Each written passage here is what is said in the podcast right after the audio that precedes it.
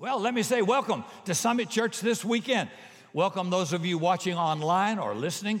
We're really glad you're joining us. We're in the fourth week of a five week series in the book of James. We got one more to go, and you don't want to miss it next week. This one's a little rough today. J- James writes this little book, the book of James, and he offers up some wisdom, we said, on everyday problems, right? How to deal with your anger. Anybody got any anger out here? Yeah. I got, yeah. There's nothing wrong with having some anger, but don't sin. Our problem is we get mad and sin. Jesus said, Be angry, but sin not. So there's anger management, there's your mouth, he talks about cleaning up relational message. And one of the things I've learned in being married is there are two basic kinds of conversations there are feeling conversations, and there are problem solving conversations.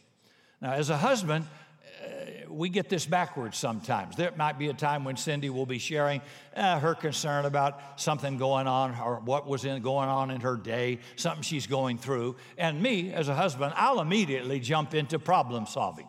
I'll say, let's do this, let's change that, let's tell them this. Boom, boom, boom, I want to solve it. And sometimes she'll get frustrated and say, hey, this is a feeling conversation. If you could just kind of nod and listen and maybe just say, you hear me and that you're with me, that's all I need. I don't need you to solve anything. I'm just vent. Thank you. I'm just venting a little bit, and I just need to know you, you care and understand. So in marriage, Henry, come on. in marriage, knowing the difference can save your life. So the text we're going to look at this morning in James is not a feeling conversation. It's a problem solving conversation. James is interested in helping all of us solve a key problem in our lives because everybody brings into church every weekend a lot of problems you're wrestling with. Maybe for you, the struggle you're facing right now has to do with something going on in your career or at work. Maybe for you, the big problem has to do with something in a relationship or with somebody you love. Maybe for you, the problem is financial or debt related or some kind of stress around that. Maybe for you, the problem is a struggle or a habit you can't seem to find your way through. And maybe you came to church this morning just trying to avoid your problem. I just don't want to think about it for a little while. Or maybe you came to church this weekend and your biggest problem is sitting next to you. Don't look around. So, James is writing to a community that's wrestling with a lot of different issues. And we've looked at many of them so far anger, ignoring the needs of the poor, superiority, greed, and hypocrisy. There are so many issues they, like us, are facing. So, in the text we're looking at this morning, James is going to confront them about this conflict and divisions that are going on in this new church community. And he's going to use that issue to go deeper into something going on in their lives. He's going to make this claim folks, you have a problem, a bigger problem than your current problem. No matter what's going on in your life, you actually have a bigger problem than your current problem. So let's find out what he's talking about. He starts with this question. This is in James chapter 4, in verse 1. He says, What causes fights and quarrels among you? Why are you fighting? Why are you bickering? Now, if you know the New Testament, you know that one of the most rampant issues in the early church was conflict and divisions.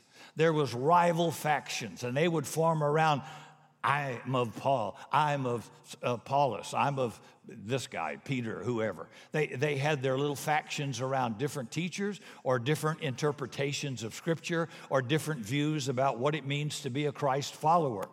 But in this case, because James was one of the most significant leaders in the early church in Jerusalem where he lived, he would have known what the issues were all about. He would have asked this question kind of rhetorically because he would know exactly why they were fighting and why all the divisions. He would have known all of the issues. If they were fighting about what Jesus taught or what it meant, hey, this guy's Jesus' brother. He could speak with authority on that. If they were fighting about whether Jesus was actually raised from the dead, which was a question in the early part of the church, he was an eyewitness. He could have spoken into that, but he doesn't. He doesn't say, Tell me about each side of the debate. He doesn't say, Who's more biblical? Who's more right? In fact, he does a really interesting thing. He answers his own question with another question. He says, Don't they come from your desires that battle inside of you? See, if you've ever been with somebody who answers their question with another question, you know they're making a serious point. I remember a time Cindy and I were scheduled to have dinner with friends. I'd forgotten to put it on my calendar. So we came to that day, and I looked at the calendar and thought, hey, we got a free day. Let me, let me see what we can do. Honey, we got a whole day to ourselves. I bought some movie tickets, we can go out to dinner. And I thought I'm earning all of these good husband points. And it turns out we had something else scheduled that day, which she reminded me of. And she asked me a question Don't you remember we're having dinner with friends tonight? Then she asked me a second question Did you forget to write that down? See, with that second question, she's making a point. Now, how am I supposed to respond? Of course, I nod and say, I hear you, babe. I'm with you. But that's a feeling conversation. That this one is not. This is a problem solving con- conversation. So she wouldn't want to hear, I hear you. She want to say, you better fix it, bud. This is a problem. So James answers his own question with a question. He's making a point. He says, Yep, they really do. Your conflicts, these fights, are not just about circumstances you're facing outside, they're about something happening inside you. You're not just frustrated because somebody has offended you. You're not just frustrated because someone might have some bad theology. There's something else going on in you that you need to look at. In other words, your problem isn't out there, technically, it's in here, your heart. Notice James is refocusing their attention from their circumstances to what's going on in their inner life. He's basically saying, What if that current issue you're facing, that current problem in your life, what if it's not just about stuff out there? What if it's revealing something about you and your own soul? Are you willing to go there? Are you brave enough to even think, well, gosh, that could be relevant to what I'm going through? So he says, What causes the fights among you? They come from desires inside your own heart. Now, what desires is he talking about? Well, let's look what he says next. He says, You desire, but you don't have, so you kill. Now, by the way, scholars actually think that wasn't hyperbole or a metaphoric statement. It was actually uh, violence going on. People were so angry, they were resorting to physical violence, even murder, in the early church. Good morning. He says, You covet, but you can't get what you want. So you quarrel, you fight, you accuse. There are these appetites we all have, unmet desires and wants that, that drive our lives. And you may not know it, it's kind of controversial because in our day, the common belief is that our actions are driven by what people say and what people do around us. So that's why people say things like, You make me so angry. Or that person really brings out the worst in me. Or I would have never said or done what I did if they hadn't done that to me first. But James says, Not so. There's something else going inside your heart inside you that's triggering you, and you need to face it. So he's saying the reason you fight, the reason you have conflict, the reason you're in these kinds of struggles is because you got all these desires. You envy, you covet. There are things you want, you don't have, you think you deserve, somebody else doesn't. And it runs so deeply in you, you hardly recognize it anymore. Somebody gets a new house or they get a new car or they get something expensive and you criticize them because you can't have it. Now, you wouldn't say that. You, well, do you know what? I can't believe. And I, who do they think they are? Who does she think she is? And whoa, that isn't telling me about her. That's telling me about you. See, that's why I told this church years ago on my birthday who gave me a sports car. I didn't buy it with church money. I don't have a Swiss bank account. I don't have 12 cars. I cannot believe what people say. And it's like, why wouldn't you rejoice with me? I sold two of them to help this church of my own. And I'm thinking, and somebody walks out who's not even a member of the church and buys me an expensive sports car. First of all, I couldn't afford to, to buy the wheel on the dumb thing. Secondly, Cindy wouldn't approve it. And, and third, I knew I knew automatically, okay, and it's sad, but oh, he's got that car. I can't believe a pastor would drive that car. That's because you don't have it. I guarantee if I handed you the keys, you'd drive it out for the parking lot. Can somebody tell me I'm telling the truth? As long as it's legal, not immoral, not unethical, IRS compliant. But I didn't have to, but I thought, what a shame. I have to tell you. If I get something, I got to tell you. So you don't think anybody stole anything or stole money because of the envy people. Well, I think I deserve it more than him. Well, I'm going to start me a church and get rich. Well, brother, have at it. Go ahead. You must be an idiot to think that. That, that, good luck with that. But that's what I'm trying to get to you. It's what's inside of here. In fact, I hope you get filthy rich and I get to use all your toys. Oh, Rick, you want to borrow the condo for the week? Go ahead. Oh, I got a boat up there too, really nice. I just got this one. You can have that too. Thank you. I don't have to pay insurance, upkeep, or docking for it. Oh, I got a new jet for our company. If you need it, let me know in advance and we'll just pay for the gas and we'll fly you wherever you need to go and you won't have to line up at the airport. What are you waiting on? Let's get this show going, folks. I rejoice with you when you prosper, when you do well. But when you see people start criticizing, their jealousy comes out. And jealousy digs the mud that envy throws at success. Don't do it. Everybody gets mad at these billionaires. Why don't you become one? I mean, these guys have more faith in the corporate world than the average church. They risk their whole life. They give all their savings. They put all their money on the table. They mortgage themselves to the hilt. They borrow from the banks on a dream and a vision that might not make it. And out of a sudden, out of a garage of uh, Bill Gates, uh, Steve Jobs, a, uh, uh, Elon Musk, or the rest of these guys, and they become billionaires. And we're going to tell them, well, I just think, and I just think, oh, shut up, what you think. When did you risk everything? When did you take all your savings, go to the bank and mortgage for a dream? When did you do that? Then you can criticize. Three things people can always do better than you spend your money, do your job, or raise your kids. Yeah, and it comes out of sight. Don't look like you haven't done that before, or at least felt it. Say you desire, but you don't have. You covet, and it's kind of funny to see it in our children but it's sad to think we don't ever actually grow out of it.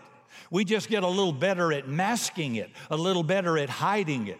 And what begins as a desire for something, that's at root in your life, can quickly become this sense of, well, somebody else has something I want. Somebody else is a barrier or a threat to my personal success. See, if it's not in the center of your heart, you'll find that most people if, they, if it disappeared, they could say, let it go. That's, I made it before, I can make it again. You, what you can take, you can take all my personal belongings, and by the way, two thieves have taken everything I've had twice, and I thought, you can't take what I know. I still know what I know. I'm still able to do what I can do, and I can do it again. And probably do it better because I've learned better over the years. Do you even think like that? See? So James is able to see that our conflicts aren't about conflicts or theology or ideas. It's about something else going on inside of you that you want, that you think you ought to have, that you think you need, and the actions are flowing out of that part of my soul. This is why envy can be so dangerous to human relationships. We see it throughout the Bible. I, I think off the top of my head a few stories. Isaac envied Esau's inheritance, so he deceived his father in order to get it fraudulently.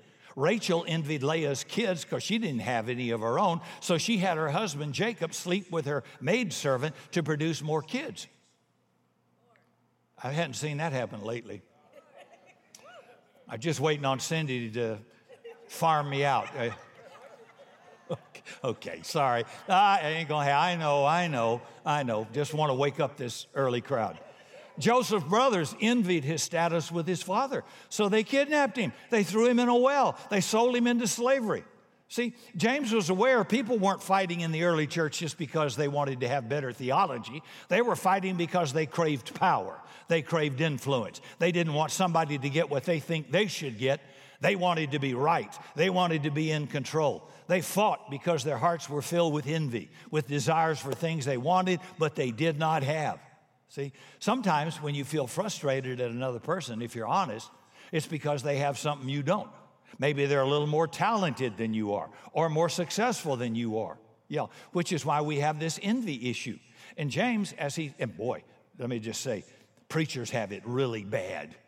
So if somebody has a, an extremely successful church or a bigger church, then what do they instantly do? Well, he doesn't preach on hell enough. Well, they, he's, he, he believes this, and it's not.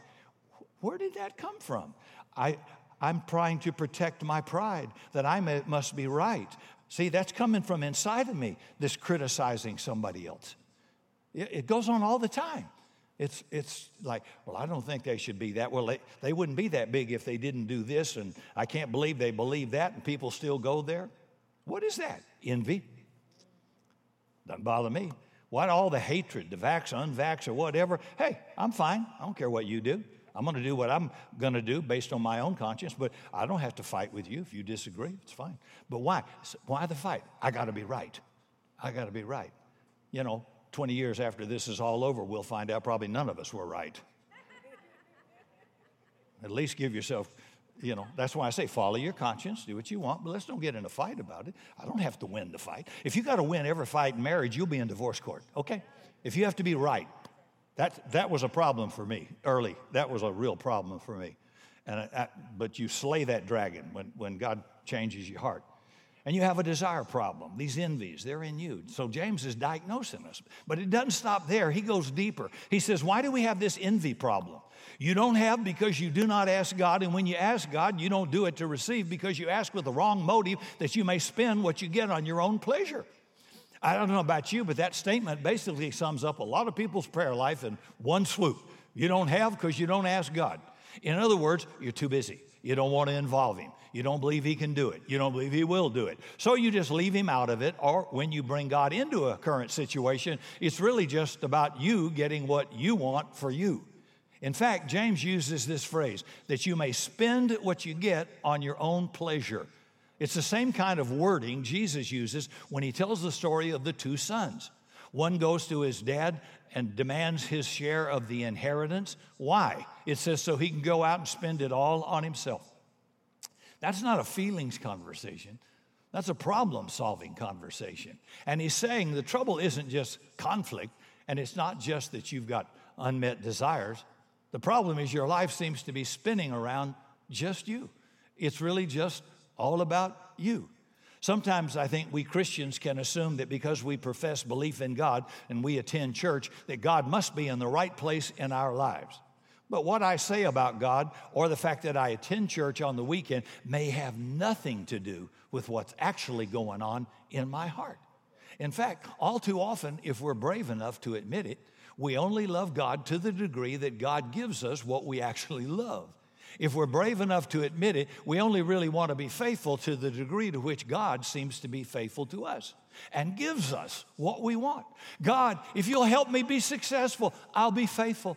God, if you'll give me that big raise or the big sale, I promise I'll tithe.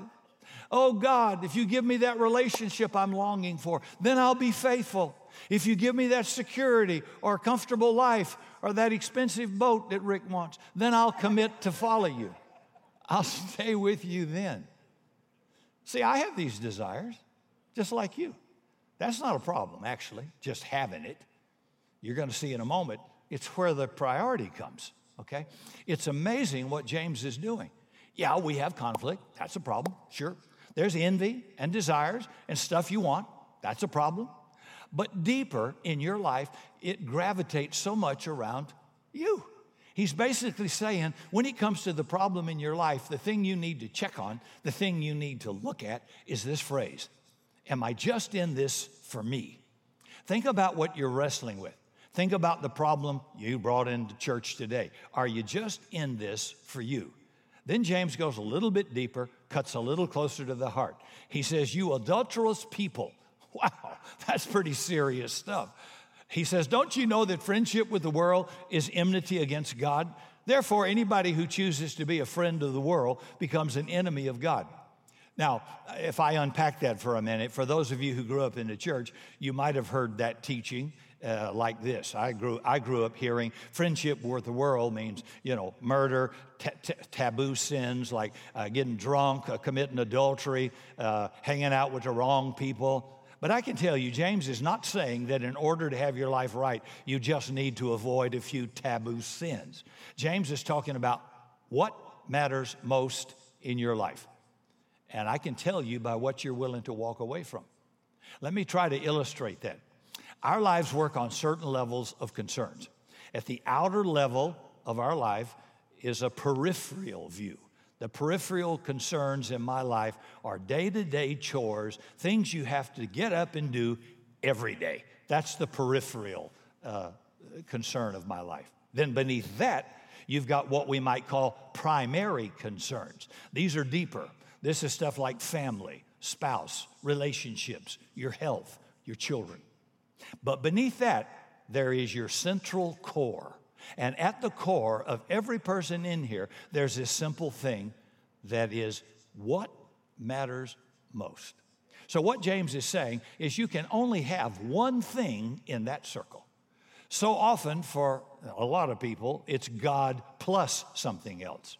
Oh, sure, I'll put God in that center core, but it's God and my success, or God and my future, or God and my pleasure, or God and my comfort, or God and my security. And James is saying, guess what? This whole thing about adulterous people, he's boiling that down to saying only one thing goes into what matters most in that place, and it's God or something else.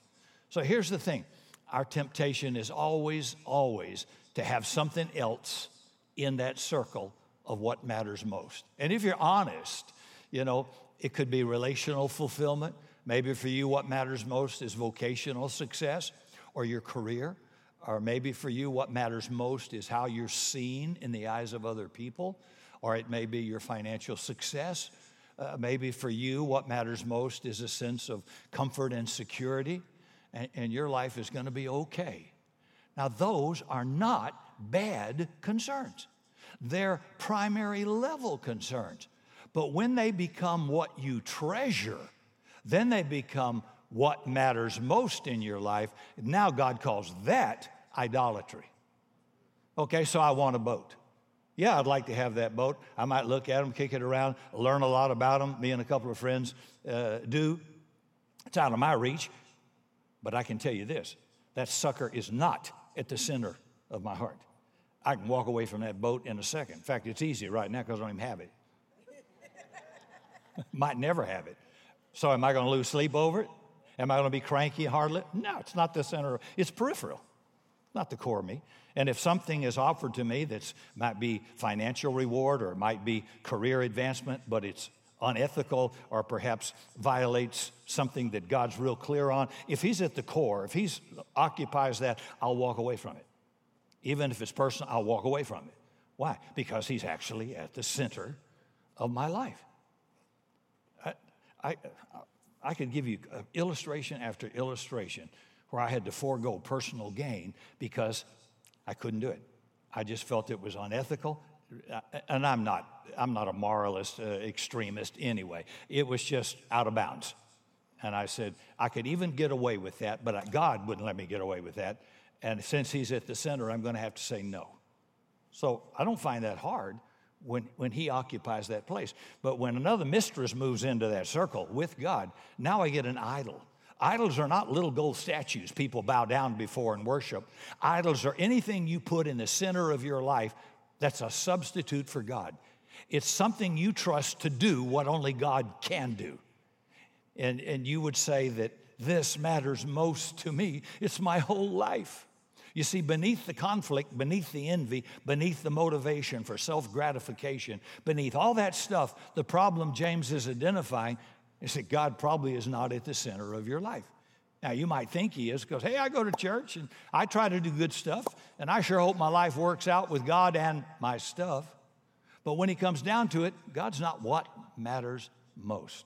You're not willing to trust him with what matters most.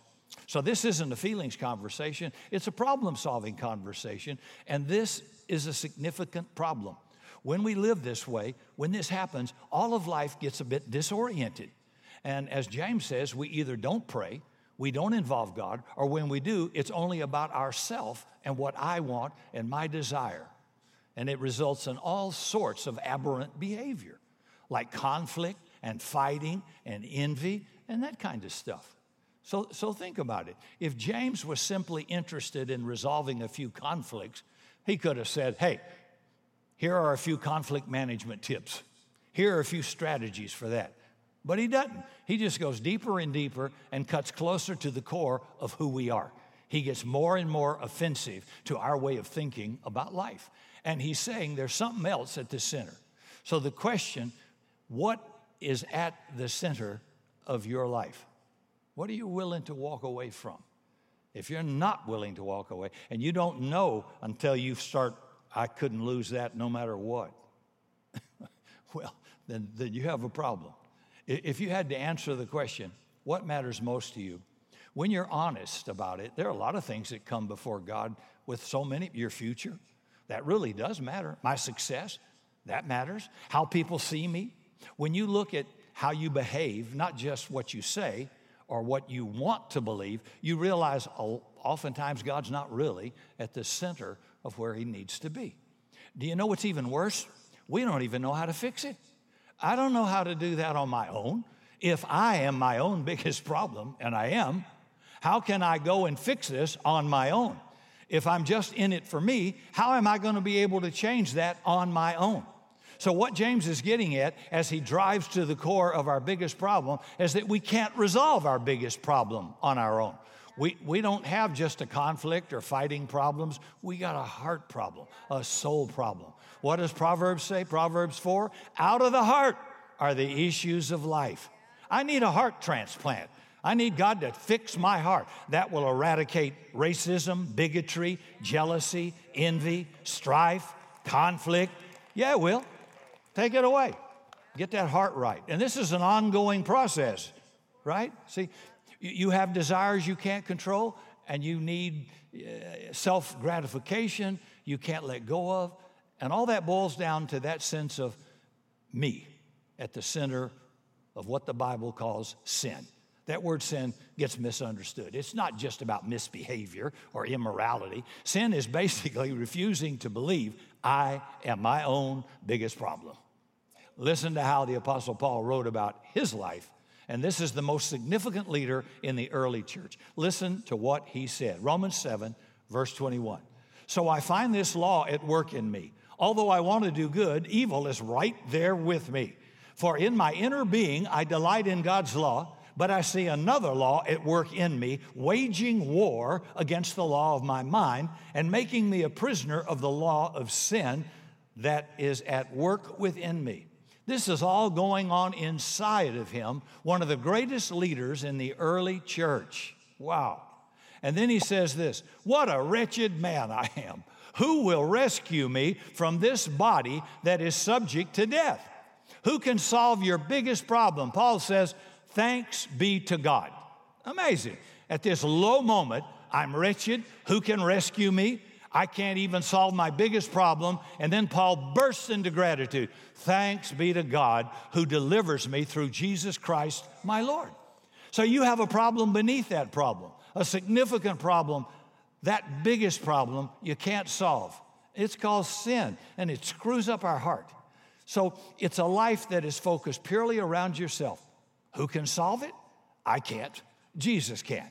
Jesus can solve my biggest problems. And I love how James puts it. He has basically given all this weighty scripture, this sense of being an adulterous people. We're at odds with God. And then what does he say next? But he, God, gives us more grace. Wow, I need that. You need that. And then he cites Proverbs 3, verse 34. That is why scripture says, God opposes the proud, but gives grace to the humble. That's a big deal. We've got conflict, we got envy, then motivation by self. And then beneath that, we're kind of living at odds with God because we don't trust Him with what matters most. All that has been said. And then what does God do? He gives you grace. Grace, the power of God to do what you can't do for yourself. Grace, another chance after a long list of second chances.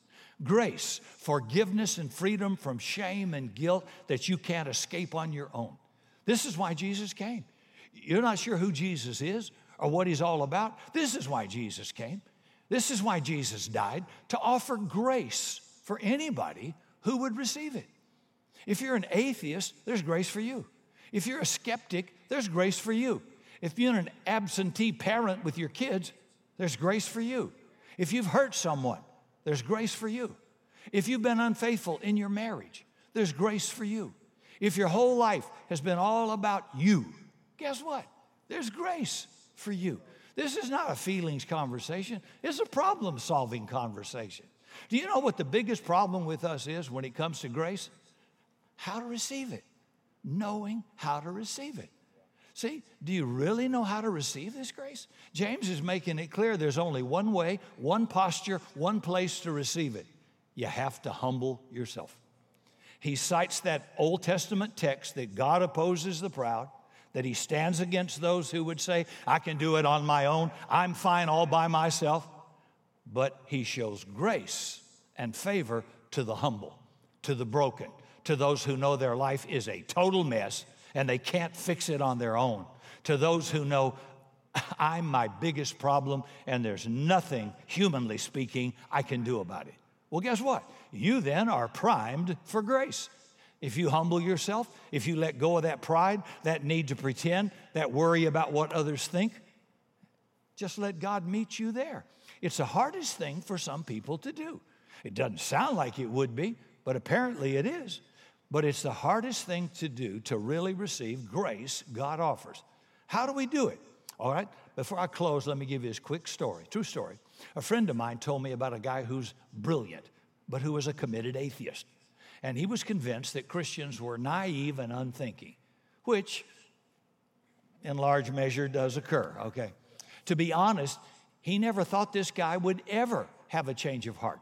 He was so smart, he was so competent, he was so sure of himself, like some of you right now are watching online, that they decided to attend a church event together. And at the end, the speaker said, If anyone wants to receive grace, you can receive it now. And he's thinking to himself, There ain't no way he's to do that. He's so smart. And I've said all this to him before. And that wasn't even a very good sermon. There's no way he's going to do this right now. Just no way. But then the guy got out of his chair, and amazingly enough, he got down on his knees and he said, God, I don't know that I believe in you. I don't know if you're there. I know we're not friends, but this grace thing sounds awfully good to me. And I think you can hear me from down here. You see, there's only one way to receive the grace of Jesus Christ. It's not by trying harder. It's not by trying to be really, really moral. It's not by going to church or doing religious activities. It's this. It's right here, just like this guy. I'll just mimic it. I kneel down. It's showing myself broken, fragile, needy, self absorbed, me centrific, eh, eh, and, and maybe saying, God, I need grace. Remember the publican? He walked out after all the Pharisees bragged on what they didn't do and what they did do. And all he did is he bowed his head, smote his breast, and said, God, be merciful to me, a sinner.